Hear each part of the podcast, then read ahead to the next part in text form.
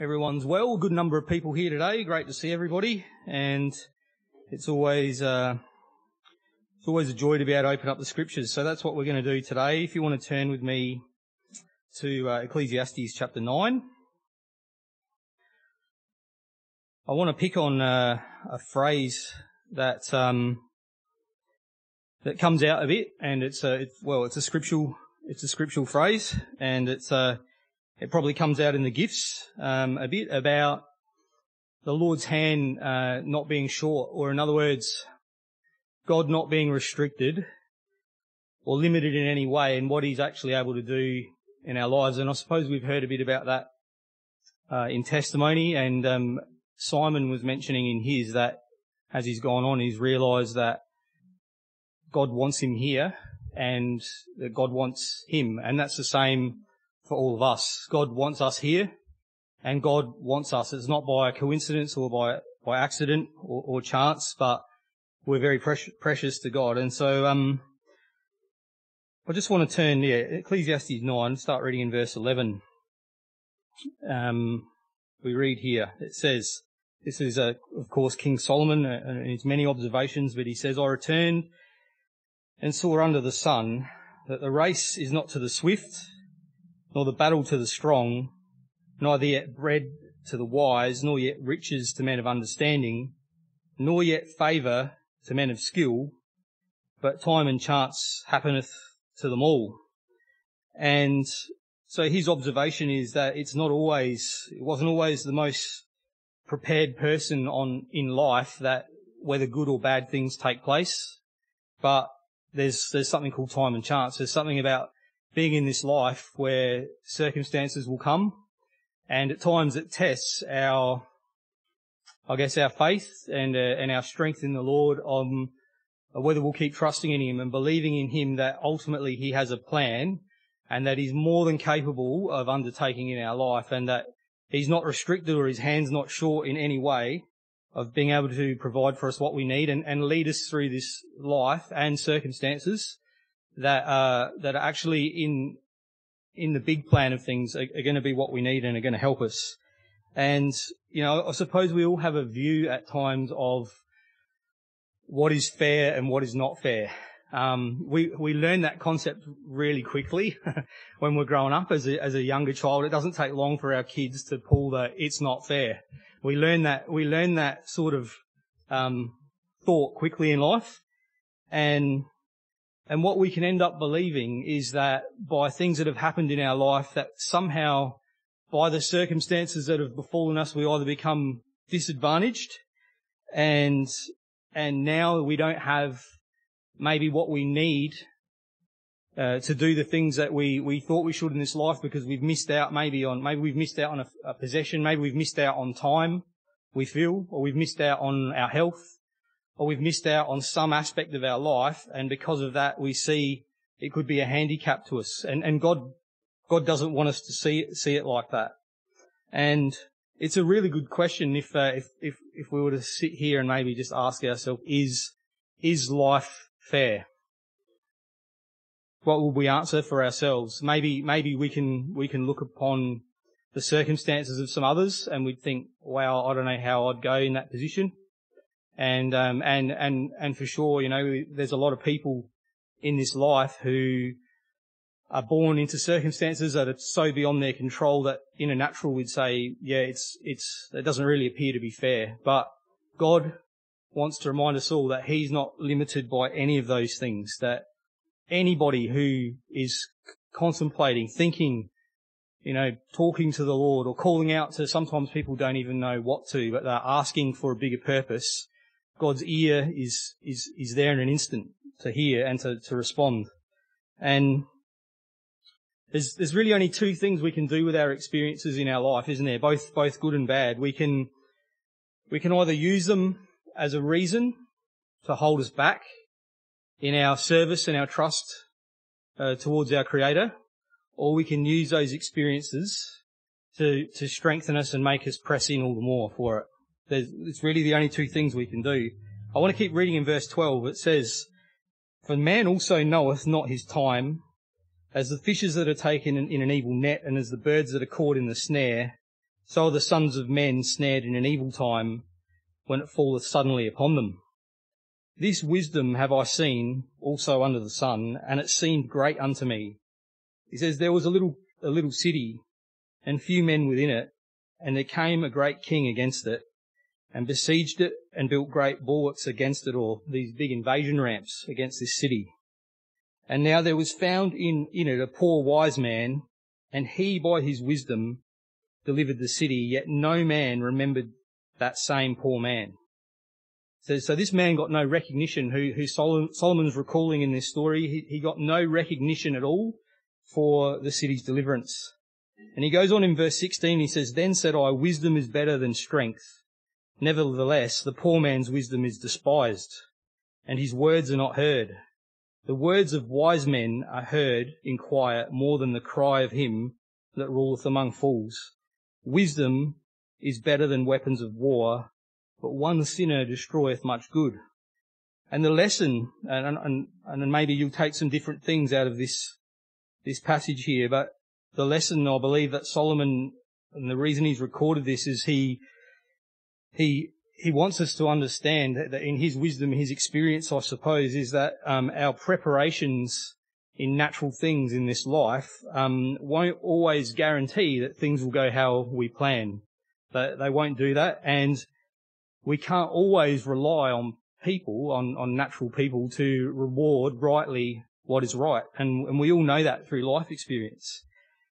But wisdom, continuing to trust in the Lord and, and His plan and not in ourselves is more powerful than anything.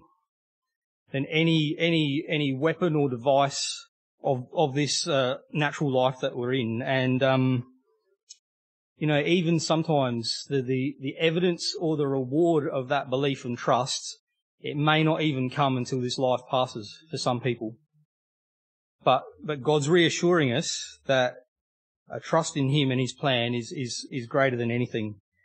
In, um, if you turn with me now just over to the book of, book of Numbers, back to the book of Numbers, just for a bit of uh, time I want to uh, just ex- maybe just explain a bit without um, reading through all of it. But in Numbers chapter 10, we'll, we'll start in Numbers 11, but I'm just going to speak a bit about the chapter before. It's the story of Israel, and they've left um, Mount Sinai because the cloud of the Lord has moved, and um, they're instructed to do so by the Lord, and um, they go from Sinai, which is a is a mountain, and they go to a place called Paran, which um, it actually means um, the place of caverns. And that's the, na- the meaning of the name of Paran. And it appears that this is sort of the first record of uh, where the cloud moves, and they have to. They're all assembled in their in their tribes, and they have to move. And um, and off they go, and they're given, you know, instructions and the Ark of the Covenant's before them, and they go out, and it, and it must have been an amazing sight to behold. Um, and, and they go and they, and they spend, I think it's about three days and then eventually, um, they settle in this place called Paran. And I just want to start in, yeah, we're in chapter 11.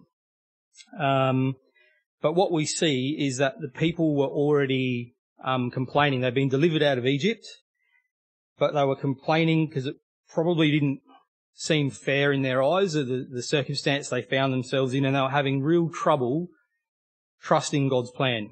They're having a lot of difficulty with it. And if we were to read through, it goes back and, and they just remember the good things, only the good things that they thought they had while they're in Egypt. They remember the food they were being fed. You know, they talk about, I think, leeks and onions and garlics and fish. And they've been fed this manna from the Lord, this, this seed that fell, that they'd make a kind of a cake out of, and they were getting sick to death of it, and they were starting just to complain and they were looking backwards. They were after, basically they were after steak. They wanted some, they wanted some meat and it had become the center of their attention. And so in Numbers 11 verse, um, verse 10, it says, Then Moses heard the people weep throughout their families, every man in the door of his tent, and the anger of the Lord was kindled greatly, and Moses also was displeased. And we read on, uh, we'll just go down to verse 13 he says, Whence should I have flesh to give unto all this people, for they weep unto me, saying, Give us flesh that we may eat. And it keeps going on and says, I'm not able to bear all this people alone because it's too heavy for me. This is, this is Moses. And if thou deal thus with me, as he's talking to the Lord, kill me, I pray thee, out of, out of hand, if I've found favour in thy sight, and let me not see my wretchedness. So this, um, this was really getting on top of Moses. There's a saying that we use, maybe um, local language. We talk about being under the pump, under pressure. Moses was under pressure so much to the point where he's he's just taking responsibility. You know, he's he's he, it sounds here that he's feeling like it's his mismanagement that's caused the people's attitude to become like this, and he's and so the Lord did something amazing for Moses. He did something great. He um he provided support for him when he wasn't coping. And he ends up calling 70 elders of the men of Israel. And um, so we just read on in verse 16, and it says, And the Lord said unto Moses, Gather unto me 70, 70 men of the elders of Israel, whom thou knowest to be the elders of the people, and officers over them, and bring them unto the tabernacle of the congregation, that they may stand there with thee.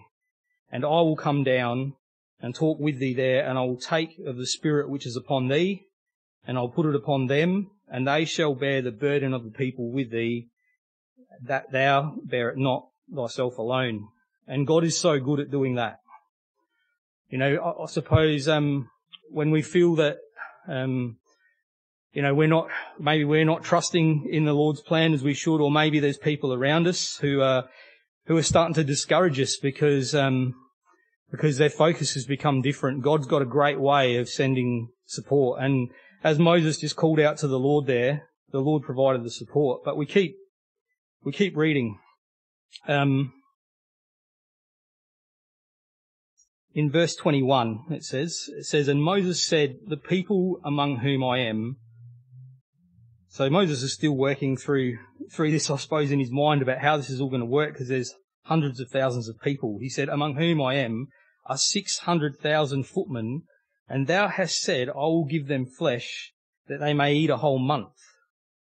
So Moses is trying to, uh, imagine, reconcile this in his mind and he says, shall the flocks and the herds be slain for them to suffice them, or shall the fish of the sea be gathered together for them to suffice them?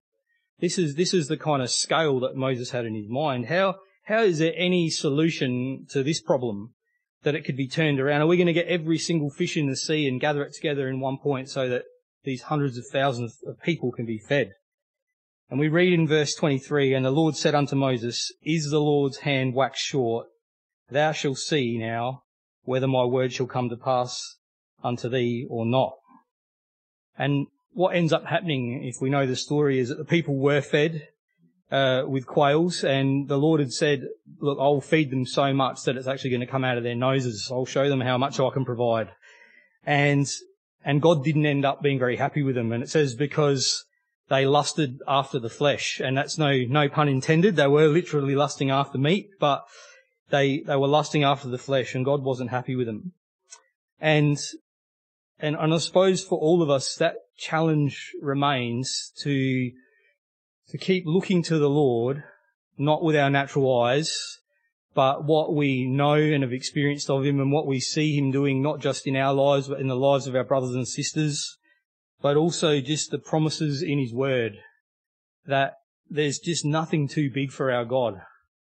And and maybe at times we feel like, um, you know, in our own estimation that we've been let down somehow by someone, somewhere through some circumstance. But in God's plan, it's, it's really just us struggling with a natural, a natural vision. He's, he's just trying to move us onwards, look forwards, because it's just part of the story.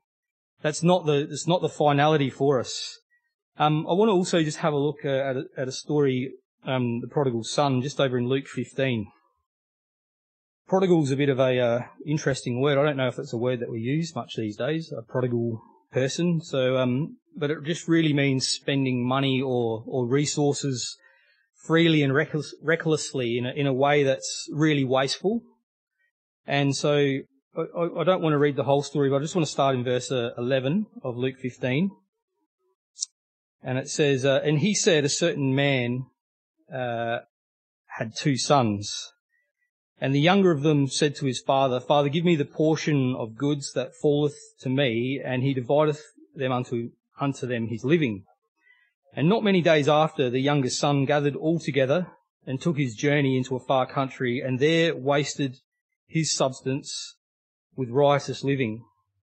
And when he had spent all, there arose a mighty famine in that land, and he began to be in want.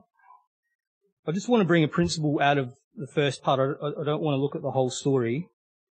But in our life now today, probably more than ever, there's little prompts all around us to give the best of ourselves to, to prodigal living, to, to waste our resources and, and, and our life in the Lord is the biggest and best gift and resource a person can ever have or if, if it's something that you don't yet have, it's, it's the greatest thing that God wants to give to you.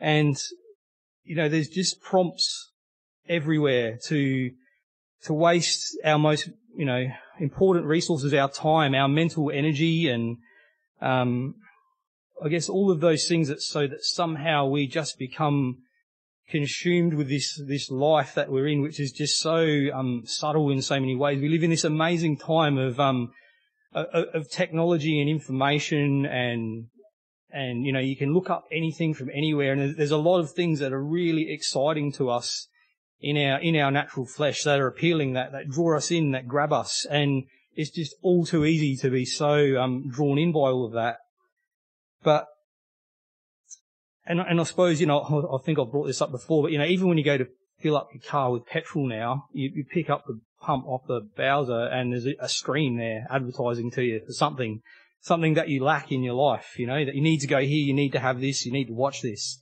And it's just, it's just on us all the time. And, um, it's always trying to tell us that we lack something material, but not anything spiritual because it, it doesn't have that capacity. And and I guess we, we're encouraged to just protect those things if we, if, if we're blessed enough, and a lot of us are, to have a good, comfortable life with material things, to protect those with all of our worth. That's, that, that becomes the, the concentration. And this, um, this, this person, this prodigal son, he wasted his substance with riotous living. So, you know, maybe we can look at purely money, but maybe it was his time and his energy and the opportunity he'd been given in life and it says a famine came and he, be, and he began to be in, in want and, um, doing everything that we want just in our flesh, all our natural goals and ambitions. If, if, even though we're encouraged to do that by this world, if we do that, what actually happens is it brings a famine in our life. It actually ends up bringing a lack of the things that we really need. And, um, and that's why we live in a world that's just constantly searching, even though they don't always understand that they are. And so I guess it brings up the question, how do we, how do we get the things that we really need? And the things that we really need, maybe not always obvious to everybody else.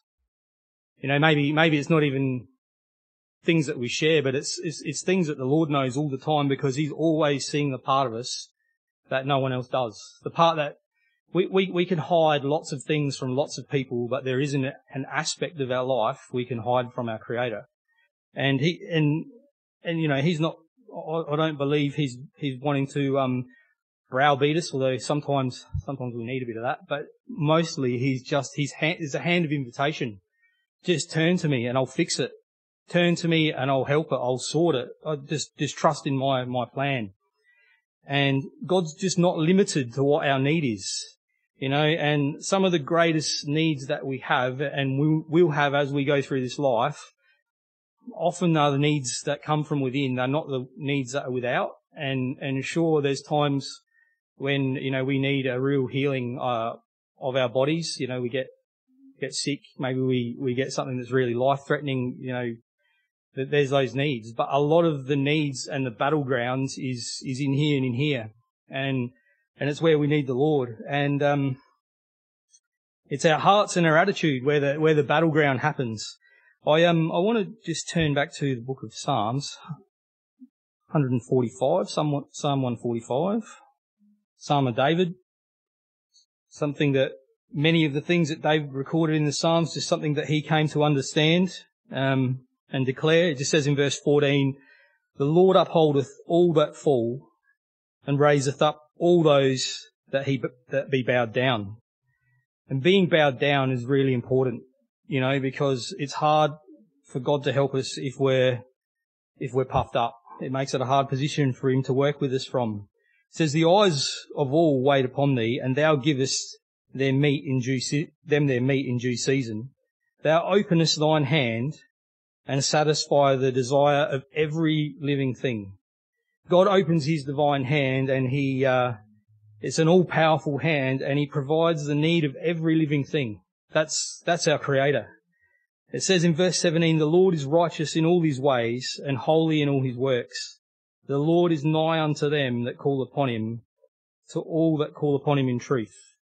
And that's a really important part. We can, we can call upon the Lord according to our plan and our way and our, our thoughts, but he says to call upon him in truth. Every time I go, um, into the city, which is, um, I know, semi-regularly, I suppose, and you have to cross at a set of um, traffic lights. It's not just at the city, but that's where most of them are. I, I find myself actually always a bit amused because um, I'll ask everyone an honest question now. Um, when you get to a set of traffic lights and there's a button to push, how many times do you press it? do you honestly press it once or do you hit it like three or six times, you know, as fast as you can? And even though you might have had somebody there that's just pressed it before you, their press isn't good enough you got to press it three, you know, however many times, just because your press is probably going to be a little bit better. And if you do it, it's just going to speed it up that bit more. And I, I, I've tried to stop myself doing that, and now I watch other people do it, and I've always got a smirk waiting at the. Uh, I'm probably going to get clocked one day just because what are you smirking at? And but it's it's interesting, but we've got this thing in our mind that the pre- the quicker we press this button, the faster we're going to get what we need. It's going to go green quicker and we're going to get across. And I want to have a look. There's, there's an element in the persistence of that. I just want to go back to Luke chapter 18. Luke 18. It's a story of, uh, of the unjust judge. Luke 18 and verse 1. And it says, And he spake a parable, this is Jesus Christ, unto, unto to them to this end, that men ought always to pray and not to faint, saying there was a city, uh, in a city a judge which feared not God and neither regarded man, and there was a, a widow in that city, and she came unto him saying, Avenge me of mine adversary. And he would not for a while, but afterward he said within himself, Though I fear not God nor regard man, yet because this widow troubleth me, I will avenge her, lest by her continual coming she weary me. So in that button pressing of not, of getting across the road quicker, I guess it's a, a kind of story of, of not giving up seeking the Lord. Of, and because it goes on and says, and the Lord said, hear what the unjust judge saith. There's a lesson in this. And it goes on and says, and shall not God avenge his own elect, which cry day and night unto him, though he bear long with them? I tell you that he will avenge them speedily. Nevertheless, when the Son of Man cometh, Shall he find faith on the earth? Will he find the people that just keep looking to him, keep trusting in his plan no matter what? And God's hand's not limited. His plan doesn't go off course. It doesn't derail. His ability to provide what we, what we really need in this life, it doesn't falter. Um, I just want to quote this. In John chapter 1, we read uh, in verse 4 when it's talking about in the beginning was the word and so on. In verse 4 it says, in him was life, and the life was the light of men. And it talks about how the light shineth in the darkness, and the darkness comprehends it not.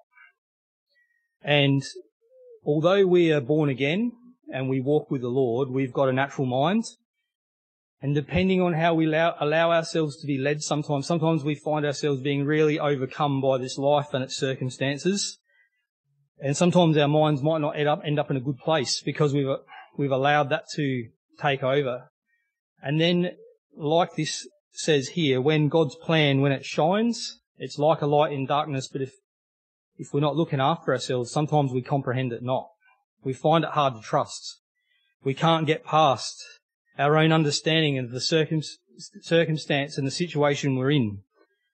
And the word there, um, darkness, it actually just means obscurity.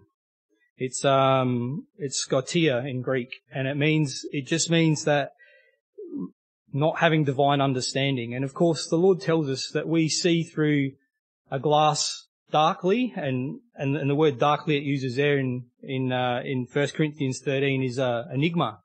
We see through um, obscurity, so we we get some of it, but we don't always get all of it. Um, I want to continue on in Luke 18. Sometimes we don't understand the plan of God, even when it's been plainly told to us. We still don't really get it, because this was the situation with with the disciples. Down in down in verse 31 of Luke 18, we're already there. We read about Jesus here. He says, "Then he took unto him the twelve, and said unto them, Behold, we go up to Jerusalem."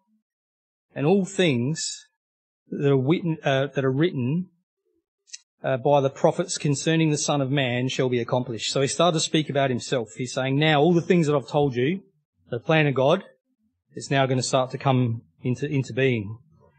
He says, For he shall be delivered unto the Gentiles, and shall be mocked, and spitefully entreated, and spitted on. And they shall scourge him, and put him to death, and the third day he shall rise again. Now, for us to read that, we think, how, how could it be any plainer? He's sitting there and he's told the twelve this is what is going to happen to him. And yet we read, and they understood none of these things, and this saying was hid from them. And so obviously God had a plan with that at the time. But it says, neither knew they the things which were spoken. So even though he plainly told them about what was to happen, they didn't pick up that he was talking about him. And we go, and just over now to the book of Luke again, but in chapter 24. The ultimate plan of the Son of God. So we just see, I think this situation in Luke was about the third time he declared unto the disciples what was going to take place to him, or unto him. And then after the crucifixion of Jesus Christ and, and all that took place there, I just want to pick it up in Luke 24 and verse 5 after certain people went to his tomb and they began to look for him after it had all taken place. In verse 5, we read, it says, And as they were afraid, because there was a couple of angels that appeared unto them there, and bowed down their faces to the earth, they said unto them, this is uh, these angels at, at the Lord's tomb, Why seek ye the living among the dead? He is not here, but is risen. Remember how he spake unto you while he was yet in Galilee. He'd already declared the plan Yet in the natural, they'd just forgotten and they'd gone looking for him. And so they were challenged with, why are you seeking the living amongst the dead? And, and we can end up doing that in our life. We can look for our answers. We can look for our solutions to our, the things we're overcoming, uh, among the dead things of this world sometimes. And uh, just a, a, short testimony uh, of, of, a brother. He, I'm not sure if he's here today or not. It's okay. I won't mention names, but um, He's really crook at the moment, really ill. He's got cancer, severe cancer. And a little while back, he had um, he had some people come around from another organisation because he wasn't born in Australia, and people from his culture, and they offered to pray for him for his cancer. Now he's been in our fellowship for a long time now, and what he ended up saying to the man that offered to pray for him was, "Do you have the Holy Spirit, and do you speak in tongues?" And he said, no. He said, well, I should be praying for you. And we'd love to hear that. That's called having an insight and a vision of God's plan that's bigger than just our circumstances. And, and praise the Lord. That, that made me light up when he told me that. It's, it's really good. But God's plan, it comes together. It's never lacking. It's never short and it's, and it's never off course. And I want to keep reading again. So I want to go back. We're in Luke 24, but I want to go uh, verse 10. And we read here, and it says, And it was Mary Magdalene and Joanna and Mary, the mother of James, and other women that were with them, which told these things unto the apostles. So they'd, they'd gone and, and seen these angels. They'd seen that Jesus Christ was, or they heard that he'd risen from the dead, and they were excited. They were, they were believing it was coming together for them about the plan of God. And so they, um, what they do is it says, uh, they had to go and stir the men up. We're going to read in the next verse. It says, and the words seemed to them as idle tales and they believed them not. The apostles didn't believe the ladies. There's a lesson here, I suppose. Men, we've got to believe our wives. We've got to listen to them because sometimes they'll have insights into things that, that we miss the memo on. So it's good. It's, uh, the apostles missed a big one. They didn't believe, but Peter, it got to Peter. We read in verse 12 and it says, Then arose Peter and ran unto the sepulchre and stooping down he beheld the linen clothes laid by themselves and departed, wondering in himself at that which was come to pass. Could this really be true? Is, had the things that were spoken really true? Had Jesus really risen from the dead?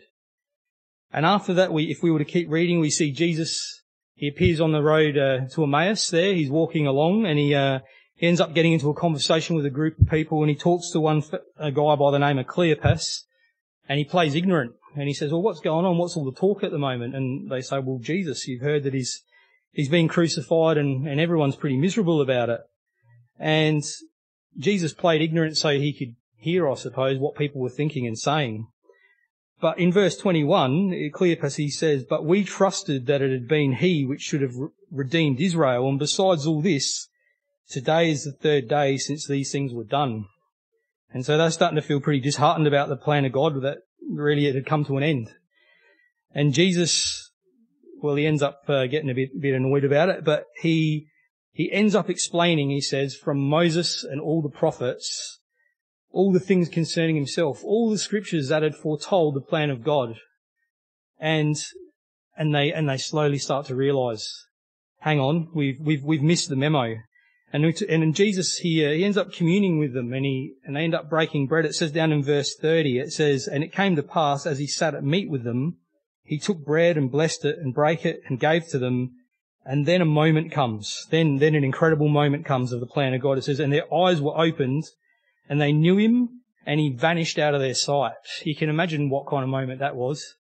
You just realize that you start thinking how something special is happening here, and then Jesus just disappears. It vanished out of thin air in their sight. That would have been a real, a pretty big moment. And it goes on and it says, and then they end up saying, wasn't our heart burning within us? We knew this, this was someone special. And we find that finally Jesus goes to the disciples he, he goes to them lastly. We pick that up in verse 44. And he says, uh, and he said unto them, these are the words which I spake unto you while I was yet with you. Do you remember when I sat down and spoke of all the things that would happen to the Son of Man? Well, this is, this is the fruit of it now. That all things must be fulfilled, which were written in the law of Moses and in the prophets and in the Psalms concerning me. Then opened he their understanding that they might understand the scriptures. He opened their understanding. And this, he's able to say, this was my plan all along. And they finally began to understand. It hadn't gone wrong. They just didn't understand it in the flesh. And so wherever, wherever we are today, wherever we find ourselves, you know, whatever we find ourselves facing or, or overcoming, or maybe, maybe it's for our, our family or someone we love that, you know, that we're concerned about. God's plan is working.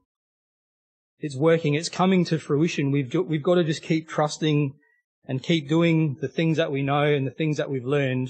And we keep seeking the Lord. His, his, his ability, it's still all powerful. It hasn't changed. You know, where we declare the truth, where we, you know, sometimes it's boldly, maybe sometimes it's just quietly. We, we stand up and we repeat the promises of God. Maybe it's in a quiet conversation at work. Maybe, maybe it's to our own family. Maybe it's to our kids when they're going through something difficult. He, God uses it. Where we'll declare His promises, He uses it. And, you know, and, and, I mean, we need it, but so do, so do the people around us. We are, we are surrounded by people and by a society of, um, of a generation of people in our world that need salvation. People that are lost. People that are using, I guess, um, the overwhelmingness of this world and its technology and all that you can dip your hand in to just try and plug a void, to fill a gap, to, to try and numb what's really going on. And we all have challenges. You know, everybody has challenges, but you know, if, if, if we can pray, Lord, tell, help me to take my mind off of, off of me, of just off of me, because that's who we're encouraged to think about in our world is to think about me and I. But if we can seek the Lord to, to take our mind off of ourselves and just think more about our neighbour, you know, to think more about the people who, who are lost, Lord, help me make a difference. Lord, help me to get into their lives. And if, if, if that's our attitude, then the blessing will be there and, and God will meet our needs along the way anyway. You know, He's already, He knows what we've got need of before we even ask Him.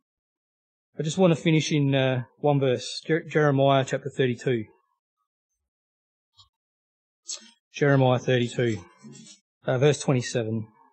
And really when it comes to the plan of God and when, and if we stop and we really think about our, our life, how we came to be here today and, you know, we don't get time to often reflect on every circumstance that's happened, but it does us good to do that sometimes to really sit back and contemplate all that the Lord's done and how, how we're even where we are today, despite what's going on. It says in verse 27, Behold, I am the Lord, the God of all flesh. Is there anything too hard for me? Amen. I'll leave it there.